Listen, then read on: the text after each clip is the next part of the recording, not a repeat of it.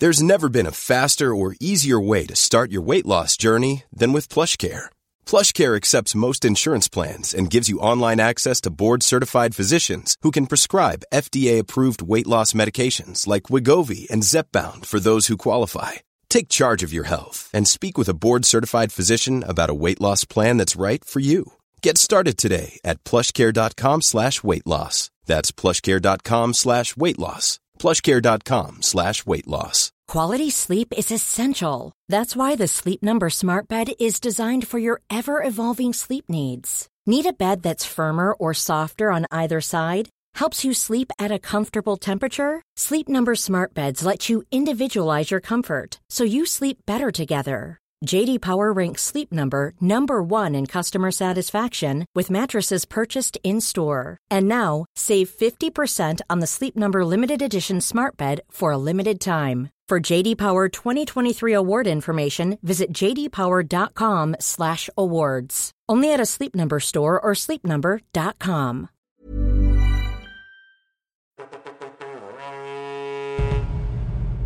When Diplomacy Fails presents. Hello and welcome to When Diplomacy Fails. Hey guys, welcome to When Diplomacy Fails. Welcome to When Diplomacy Fails. Hello and welcome to When Hello and Diplomacy welcome to When Diplomacy Fails. A project five years in the making. The Franco-Prussian War. The Seven Years War. Of the When Diplomacy Fails special on Napoleon. The Crimean War. To When Diplomacy Fails special on World War One. Dutch Revolt. To the When Diplomacy Fails special on the Thirty Years War. The July Crisis Anniversary Project. The Swedish Deluges. Britain goes to war. The 1916 To the Franco Dutch War of 1672. This is When Diplomacy Fails Remastered.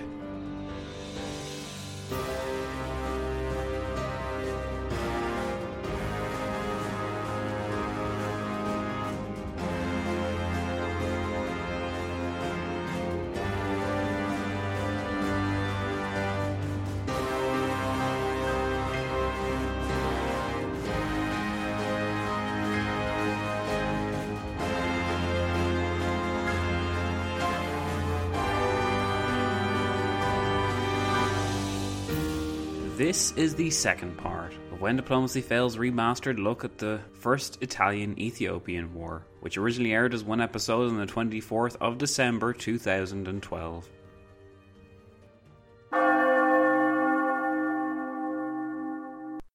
Welcome back to the war, guys. Last time we presented the unfulfilled dreams of Italy and examined its early efforts in diplomacy to assert itself in Europe. Because of the inherent need for success in a proud and newly minted nation state like Italy, there was little room for insult or error or humiliation on the world stage. Thus, when alliance blocks began to form, Italian statesmen had to think carefully before committing to anything. Thus, committed, they then had to discern the best way to make use of these new agreements. Would they succeed? Let's find out as I take you all to the year 1881.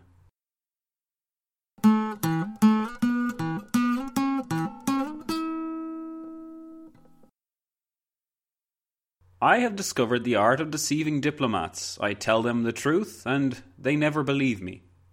Camillo de Cavour. In 1881, the Russians were persuaded by Otto von Bismarck to resume the Three Emperors League, or Dreikaiserbund, which was signed by Russia, Germany, and Austria Hungary on the 18th of June, 1881.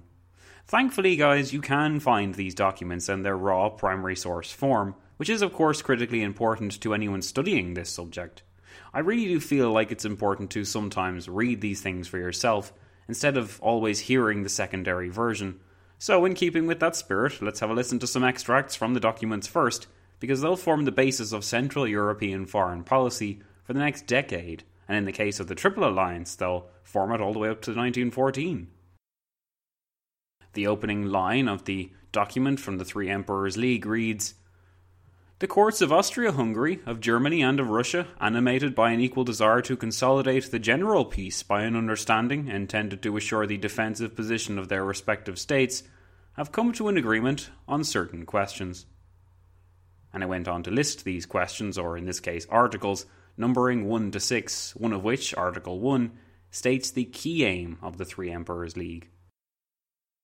In case one of the high contracting parties should find itself at war with a fourth great power, the two others shall maintain towards it a benevolent neutrality, and shall devote their efforts to the localization of the conflict. Bismarck's entire foreign policy was directed at keeping France isolated, and to do this, he knew Russia would have to be kept on side. So, whenever the document refers to a fourth power, it was referring to France. Bismarck's Three Emperors League aimed to tie Russia and Austria close enough together to each other and Germany that they would all feel secure and that they could prevent war within their camps. But they wouldn't get so close that the other powers felt restricted. For now, Austria and Russia saw the convenience in maintaining these alliances, but the processes were difficult and the implications for their failure kept Bismarck on edge at the best of times. In light of this, and this is why that Bismarck tangent concerns us, it is perhaps not surprising that Bismarck sought a backup plan in the form of the Triple Alliance of 1882. The opening preamble of the document for the Triple Alliance read Their Majesties, the Emperor of Austria, King of Bohemia, etc., and the Apostolic King of Hungary, the Emperor of Germany, King of Prussia, and the King of Italy, animated by the desire to increase the guarantees of the general peace to fortify the monarchical principle and thereby to ensure the unimpaired maintenance of the social and political order in their respective states, have agreed to conclude a treaty which, by its essentially conservative and defensive nature, pursues only the aim of forestalling the dangers which might threaten the security of their states and the peace of Europe. One clause in particular demonstrated the most obvious aim that Bismarck had with respect to the alliance it also gave Italy a small amount of apparent security. In case Italy, without direct provocation on her part, should be attacked by France for any reason whatsoever, the two other contracting parties shall be bound to lend help and assistance with all their forces to the party attacked. This same obligation shall devolve upon Italy in case of any aggression without direct provocation by France against Germany, Although the 1880s would see the Three Emperors League suffer due to the circumstances of the time and a series of crises that would flare up, the Triple Alliance seemed, at least on the surface, to be more durable. It also gave Italian statesmen more security in the schemes that they had abroad, particularly in the realm of colonization, and it also provided Rome with a level of revenge against Paris for past slights, and was a not inconsiderable treaty to arm Italian intelligence officials with. Thus armed, they felt they could afford to dream once again. Into their dream appeared the apparently perfect story of Ethiopia. Ethiopia is an interesting case for anyone studying African history during this time. First of all, we should say, don't let the nitpickers fool you. Ethiopia was the only true sovereign and independent country in Africa at this time. But what about Liberia? Some of you may ask. Well, in some ways, Liberia was an independent country, but in reality it was a colonial experiment, and a weird one at that, carried out by the American Colonization Society, which aimed to ship as many black settlers to that area in Africa as it could. While Liberia was proclaimed independent by the American Colonization Society in 1847, its minuscule size in comparison to all other imperial African holdings and its exclusion from those states' interaction on the principles of its freedom from empire meant that Liberia was a poor and underdeveloped country with little to offer the world but severe division caused by years of emigration, immigration, and mismanagement. Segregation and racial identification took away from the apparent importance of Liberia's free status, and it provided the justification for those empire builders in Africa to stay. It always annoys me, guys, when I can't make a broad, generalizing statement for purely vain and tidy reasons, or when there is an asterisk on an otherwise perfect list. Basically, what I'm trying to say here is don't buy the story that Liberia was an independent state on the same level as Ethiopia, and don't let the fact that Liberia could fly its own flag detract from Ethiopia's history as an independent state, which dates back centuries, and which presents Ethiopian history as rich in resistance, national pride, and success. To the Italians, though, Ethiopia was another chance at redeeming itself in the empire building game. King Menelik II of Shewa had just conquered land surrounding his historically secure but small kingdom of Shewa, a portion of land which encompassed the modern day inner core of the Ethiopian kingdom. Menelik was a conqueror, and he acquired the submission of the surrounding tribes, which I cannot pronounce and which likely mean anything to you anyway, no offence, to establish himself as emperor over an extended empire over which Menelik wished to introduce to modernity, along the same lines as his father had done, but with a greater sense of tact and understanding. His interactions with foreign powers viewed Britain as an enemy, Russia as an ally, and Italy as suspicious. Its dealings with Italy are described by Christopher Duggan in A Short Oxford History of Italy, wherein Duggan writes There was some talk that Italy required colonies for economic reasons, in particular that its surplus population in the south should have somewhere to emigrate rather than North America. But in reality, prestige was the most important factor. Italy's self esteem was low, its ambitions to greatness considerable, its institutions, the monarchy, the army, parliament, needed bolstering, and the masses diverting from their economic problems and the inflammatory rhetoric of the far left. And had not all the other European powers, including the small Belgium, begun to stake out territory for themselves in Africa? Unfortunately, Italy was ill prepared for its colonial venture. It knew little about Ethiopia and its military power, and it greatly underestimated the determination of the emperor and the local warlords to maintain their independence. Early in 1887, a detachment of 500 Italian troops from the under equipped garrison at Massawa was intercepted and massacred by an Ethiopian force at a place called Dogali. Much was made of the fact that the soldiers had died heroically in a disciplined firing line facing the enemy but it was hard to disguise the fact that this was yet another national humiliation. Italy worked through this disaster by the use of diplomacy, however, and within two years they had signed the Treaty of Wuchale on the 2nd of May 1889. For Italy, though, the Treaty of Wuchale was designed to create a protectorate out of Ethiopia, without actually informing Ethiopia of its intent to do so. David Evans, in his book Years of Liberalism and Fascism in Early Italy, 1870 to 1945, writes of the miscommunication, intentional or otherwise, that was present in the official documentation of the treaty. The Italian version read The Emperor consents to use the Italian government for all business he conducts with all other powers and governments in their respective form as third parties. The Ethiopian version read the Emperor has the option to communicate with the help of the Italian government any business he desires with a third party insofar as he requires aid in an assuring and trustworthy form. So, they weren't exactly the same thing. The different translations basically proved that the Italians had tried to pull one of the oldest tricks in the book, in my view, bargaining that the Ethiopian government wouldn't dispute the terms of the treaty for fear of war, or failing that, that they wouldn't read the small print. If there was war, Italian statesmen were confident of their superiority, but if Ethiopia chose not to dispute anything, then Italy had basically acquired a free colony. But Menelik was furious at this apparent betrayal. Instead of lying down and accepting the loss of his sovereignty, he mobilized the anti Italian sentiments of his country and reiterated his country's status as one which had been stabbed in the back. He also looked for allies in Europe. In Britain and France he could find no interest, but Russia was another story, and it was here that Menelik began to plant the seeds of a Russo Ethiopian friendship that would span 20 years in its unchanged capacity, and then many more years into the second half of the 20th century. A Russian statesman, Vladimir Mashkov, made an official expedition to Ethiopia in October 1889, in which both sides affirmed the unified interests of the two countries, as well as acknowledging the compatible nature of both countries' policies along religious and social lines.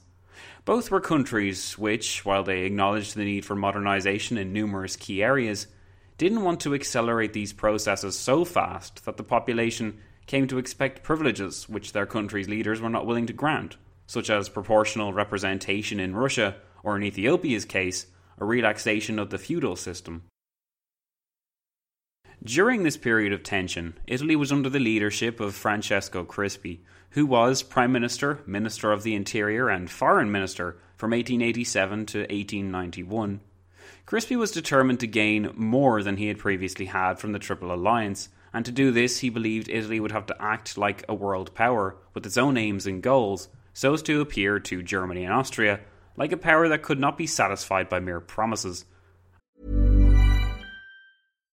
If you're looking for plump lips that last, you need to know about Juvederm lip fillers. With Juvederm Volbella XC and Juvederm Ultra XC, your lip look, whether it's subtle or bold, can last up to one full year with optimal treatment and no additional maintenance. Find a licensed specialist and see if it's right for you at juvederm.com today. That's J U V E D E R M.com. Add fullness to lips in adults over 21 with Juvederm Volbella XC or Juvederm Ultra XC. Do not use if you have severe allergies or a history of severe allergic reactions, or if you're allergic to lidocaine or the proteins used in Juvederm. Tell your doctor if you have a history of scarring or taking medicines that decrease the body's immune response or that can prolong bleeding. Common side effects include injection site redness, swelling, pain, tenderness, firmness, lumps, bumps, bruising, discoloration, or itching. As with all fillers, there's a rare risk of unintentional injection into a blood vessel, which can cause vision abnormalities, blindness, stroke, temporary scabs, or scarring. For full important safety information, visit juvederm.com.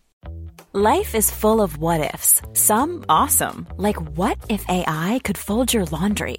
And some, well, less awesome, like what if you have unexpected medical costs?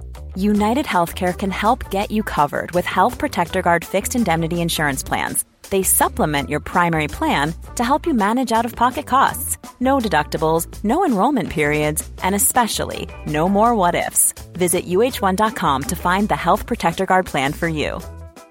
I'm Sandra, and I'm just the professional your small business was looking for. But you didn't hire me because you didn't use LinkedIn jobs. LinkedIn has professionals you can't find anywhere else, including those who aren't actively looking for a new job but might be open to the perfect role, like me. In a given month, over 70% of LinkedIn users don't visit other leading job sites. So if you're not looking on LinkedIn, you'll miss out on great candidates like Sandra. Start hiring professionals like a professional. Post your free job on linkedin.com/people today. and who would go to war with anyone if it felt its national honour and values were not appreciated. This was meant to portray Italy as a first class power and help it increase its influence in the Triple Alliance, but instead it bore witness to Crispi massively miscalculating the hand he had dealt to him. Christopher Duggan notes the almost sudden transition in Italian policy from a reasonably pacific member of the Triple Alliance to a real military threat to France. He writes Crispi looked to turn the Triple Alliance to Italy's advantage. He paid a visit to Bismarck's Germany shortly after becoming Prime Minister, which caused immense consternation in France. Quite rightly so, for it was followed by a secret military convention between Italy and Germany, setting out joint arrangements for a joint war against France. Crispi then embarked on a huge program of rearmament. Relations between Italy and France deteriorated rapidly, and Crispi deliberately cranked up the tension by every means he could. He launched a ruinous trade war between the two countries, and then picked a succession of quarrels over very minor issues, accusing France, who naturally retaliated with some aggressive posturing of her own, of wanting to attack Italy. Public opinion in both countries was brought to an almost fever pitch in the course of 1888 and 89, in part by skillful manipulation of the Italian press by Crispi. With some results in an increase in tension and frayed nerves, Crispi achieved little else, and his staying power had as much to do with the weakness of his successors as it did with the actual strengths he had as a character. The issue was that by the mid 1890s, through a combination of interim governments and failed policies, Italy was slipping into domestic chaos. Francesco Crispi, after having been removed from office as Italian's primary politician, was restored to his position by a desperate country at the age of 75 during this time because it was believed that only Crispi had the vigour, energy, and determination to do what was needed to be done.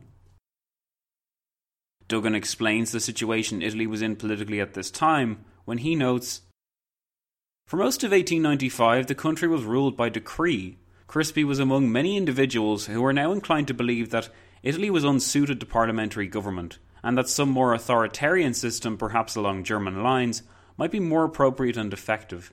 In a final effort to save the situation, Crispi turned to war, this time in Africa. Since the late 1880s, Italy had been trying to extend its holdings in East Africa, but a lack of resources and deep divisions among politicians and generals about what was feasible in Ethiopia had hampered progress. Crispi was desperate for military success. Italy had been united along political and apparently nationalistic lines, but it was more of a legal than a true unification, as Crispi himself believed. It would take war to unite the Italian population along genuine lines and to properly bond all Italians, whether they be from the north or the south, together. Crispi was looking for a quick solution to the problem, and this is understandable, but he was not a miracle worker, and he couldn't undo the 30 years of history that had created all of Italy's problems. He could only paint over them as best as he could.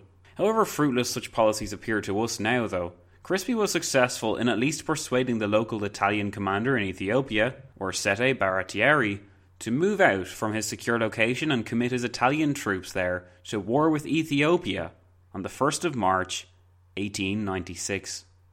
It was the last political mistake that Crispi would ever make.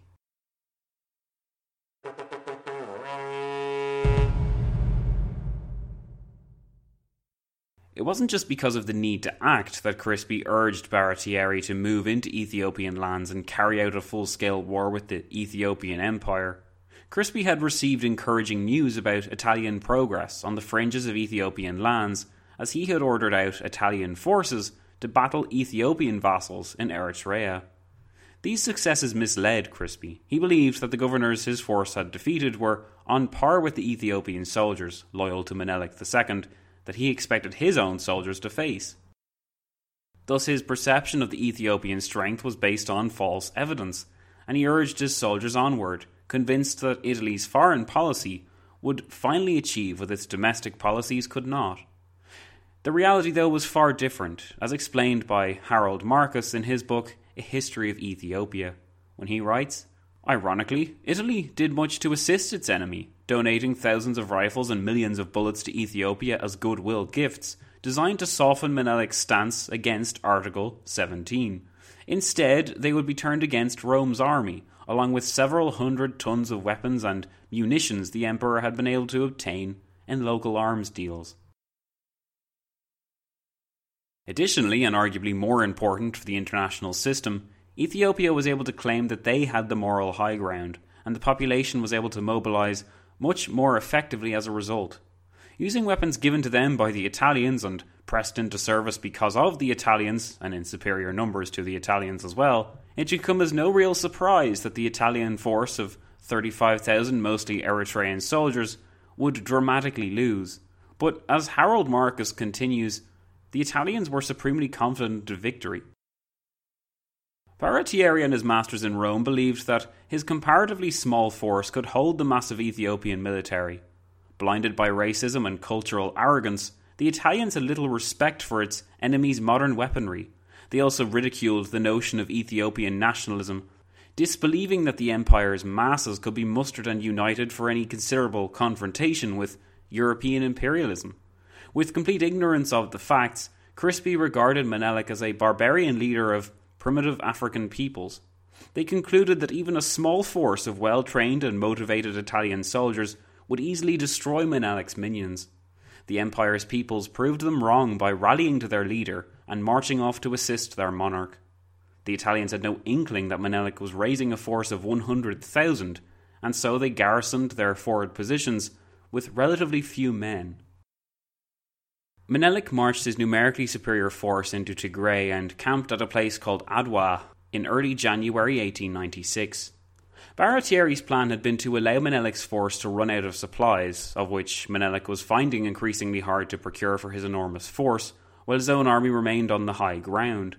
But repeated notes and insults from Crispi put Baratieri on edge, and they eventually convinced him out of fear and racial superiority that an attack by his forces was necessary for the honour of the Italian Empire in the region. Baratieri was moved to act as well by the rumour that he would soon be replaced, and that the Ethiopian camp and army was suffering from disease and was thus ripe for destruction. He began to move his force towards the three hills overlooking the Ethiopian camp, and he planned a surprise attack on the morning of the 1st of March, 1896. The problem was the Ethiopian army was awake and at mass when word came in that the Italian army had been spotted. Menelik was incredibly relieved, since it seemed almost inevitable that his enormous force would soon have to disband due to the lack of available provisions. Hugh Marcus described the scene. The emperor ordered men to arms, and as the soldiers lined up, priests passed before them, hearing confession, granting absolution, and offering blessings. The green, orange, and red flags of Ethiopia were unfurled when the emperor appeared, and the soldiers were allowed to engage in rapturous, almost euphoric applause to spur them on to battle. As the soldiers cheered and cheered, Menelik prepared his forces in formation at 5:30 a.m. His Ethiopian force of 100,000 marched to face an Italian Eritrean force of 14,500. The battle was a disaster for Italy almost before it even began. A quarter of the Italian army had been led astray by an Ethiopian double agent, leaving their left flank exposed, and the Ethiopian army swarmed across their enemy with a near 10 to 1 advantage.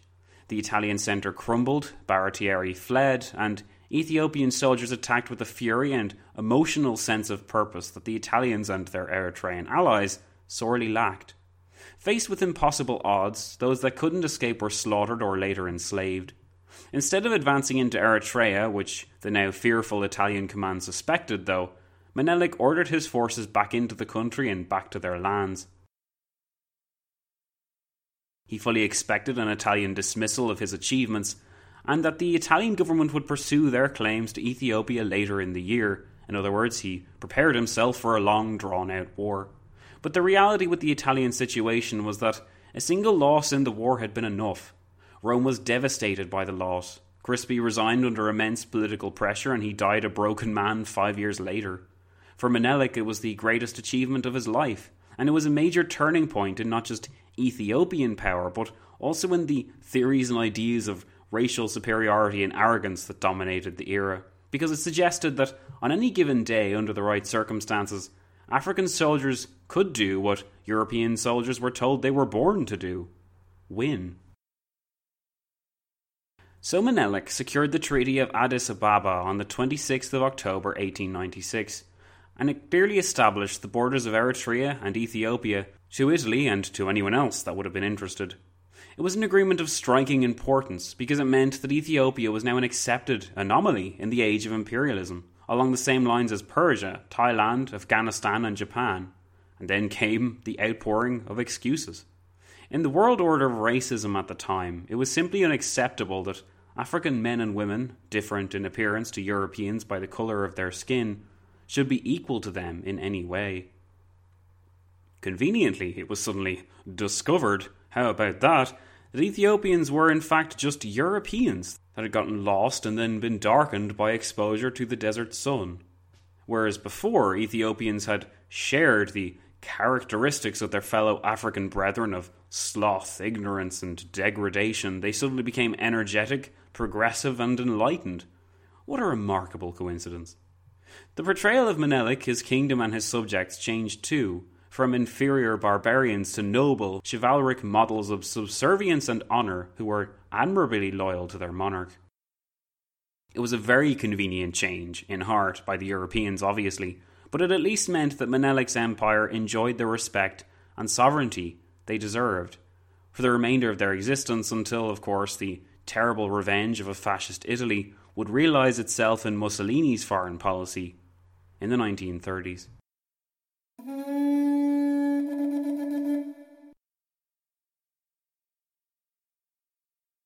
For Italy, the loss meant disaster, the country went into a state of semi mourning as it revelled on its missed opportunities, and the country entered the 20th century without a solid political leadership, discredited on the world stage, and belittled in its colonial ventures.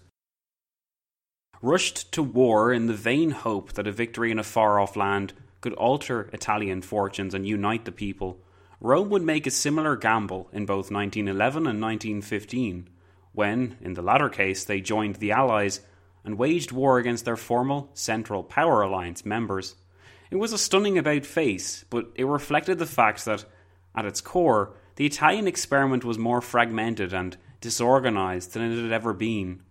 Charged with fulfilling the dreams of a nationalistic destiny, where all Italians could live under one nation state and march with one flag, Italy never managed to seize the success enjoyed by its neighbours, and would instead infamously fall victim to a populist dictator who promised the world but delivered the end. And that, folks, is the end of this episode, and consequently, the end of our remastered programming, or at least of the solo episodes. I'm sure there'll be more great stuff to come. I wouldn't abandon this feed just yet. In celebration of our very special five years on the airways together, I want to thank you so much for joining me for all these episodes. And until we meet again, thanks very much for listening. My name is Zach, and you've been listening to When Diplomacy Fails Remastered. This is When Diplomacy Fails podcast, and this is where history thrives.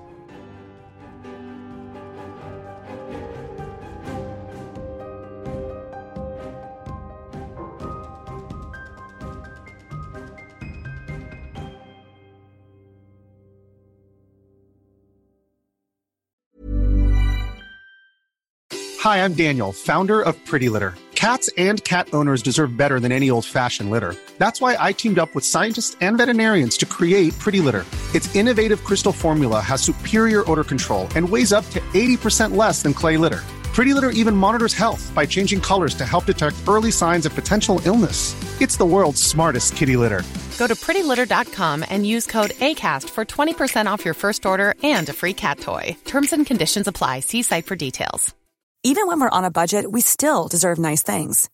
Quince is a place to scoop up stunning high end goods for 50 to 80% less than similar brands. They have buttery soft cashmere sweaters starting at $50, luxurious Italian leather bags, and so much more. Plus, Quince only works with factories that use safe, ethical, and responsible manufacturing. Get the high-end goods you'll love without the high price tag with Quince. Go to quince.com/style for free shipping and 365-day returns.